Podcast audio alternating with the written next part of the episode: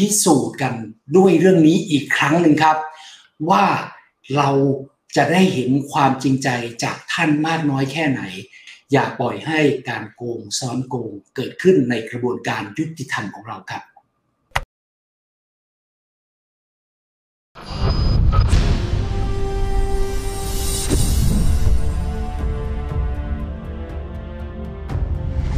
ในเมื่อเราทุกคนเห็นพ้องต้องกันว่าคดีคอร์รัปชันเป็นคดีร้ายแรงและกำลังเป็นเรื่องวิกฤตของประเทศไทย แต่ทำไมจึงยอมปล่อยให้คนโกงเนี่ยเข้าไปติดคุกแล้วออกออกคุกง่ายเหลือเกิน ได้เลื่อนชั้นเป็นคนดี เป็นคนดีเยี่ยม เป็นนักโทษชั้นดีเยี่ยม ในเวลารวดเร็ว คน ถูกศาลพิพากษา ให้จำคุก 24 ปี ติดคุกจริง ๆ 2 ปีไม่ถึง 2 ปีดีก็ออกจากคุกแล้ว คนโดนศาลสั่งพิพากษาให้จำคุก 48 ปี ถ้าเป็นอีรอบนี้คงเสียเวลาอยู่ในคุกกันแค่ประมาณ 3-4 ปี ก็ได้ออกแล้วทำอย่างนี้เราจะเสียเวลาต่อสู้เรื่องคอร์รัปชันกันไปทำไม จะจับคนโกงก็จับได้ยากแล้ว ต้องเสียเวลา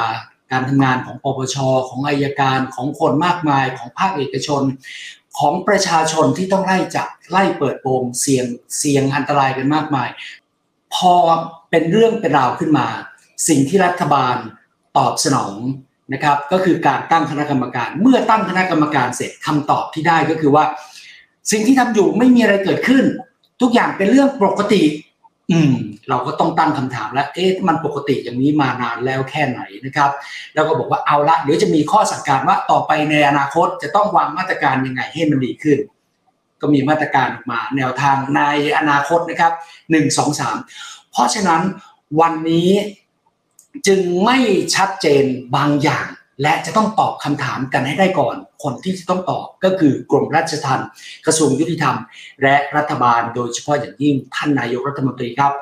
คำถามสำคัญที่เราอยากให้ตอบณวันนี้ก็คือว่า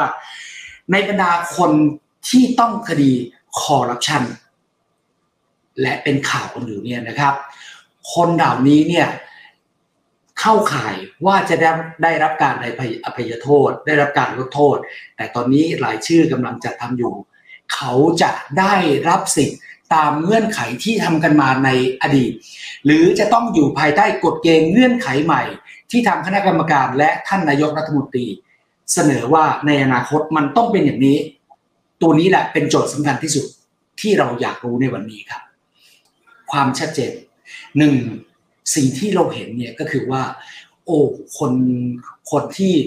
โกงอย่างไร้จิตสำนึกโกงอย่างเห็นแก่ตัวทำชาติบ้านเมืองเสียหายมากมาย ในเรื่องของคอร์รัปชันเนี่ยนะครับ แต่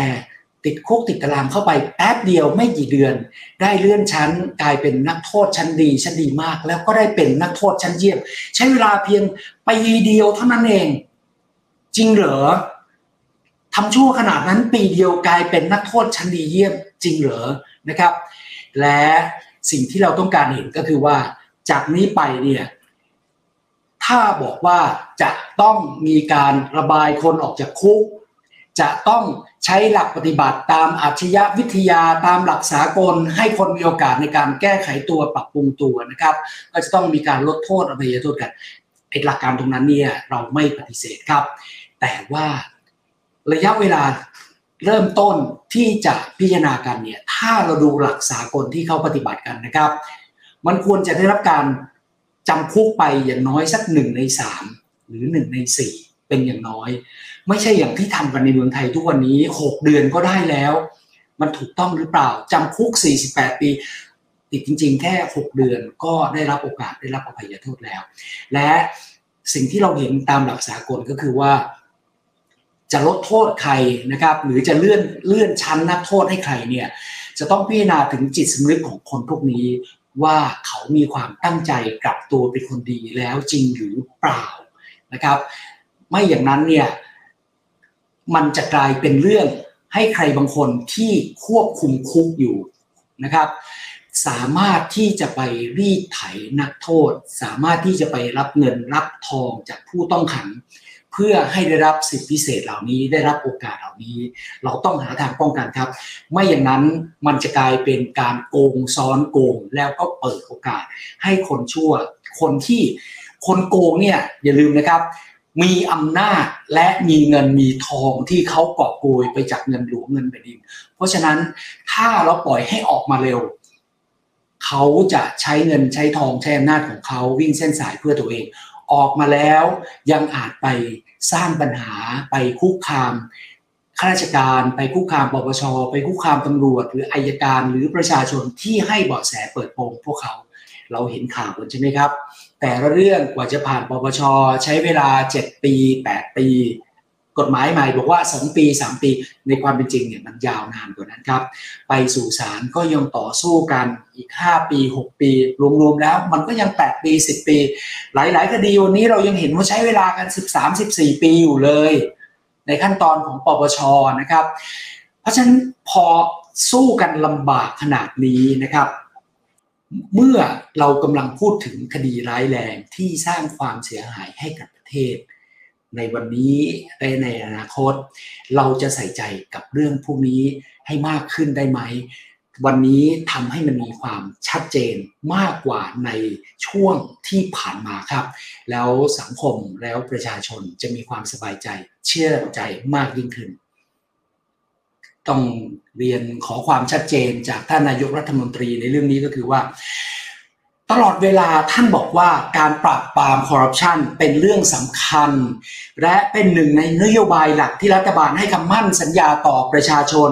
คนไทยมาโดยตลอด ความจริงจังและความจริงใจในการแก้ไขปัญหาคอร์รัปชันเรื่องนี้เป็นการตอกย้ำความเชื่อมั่นที่สังคมมีให้ต่อผู้นำประเทศ เพราะฉะนั้นพิสูจน์กันด้วยเรื่องนี้อีกครั้งหนึ่งครับ ว่าเรา จะได้เห็นความจริงใจจากท่านมากน้อยแค่ไหน ในเรื่องการลงโทษคนโกง อย่าปล่อยให้คนโกงรอยนวลออกมาอย่างรวดเร็วผิดปกติ ขัดใจประชาชนทำลายความเชื่อมั่นประชาชน ได้ง่ายดายขนาดนี้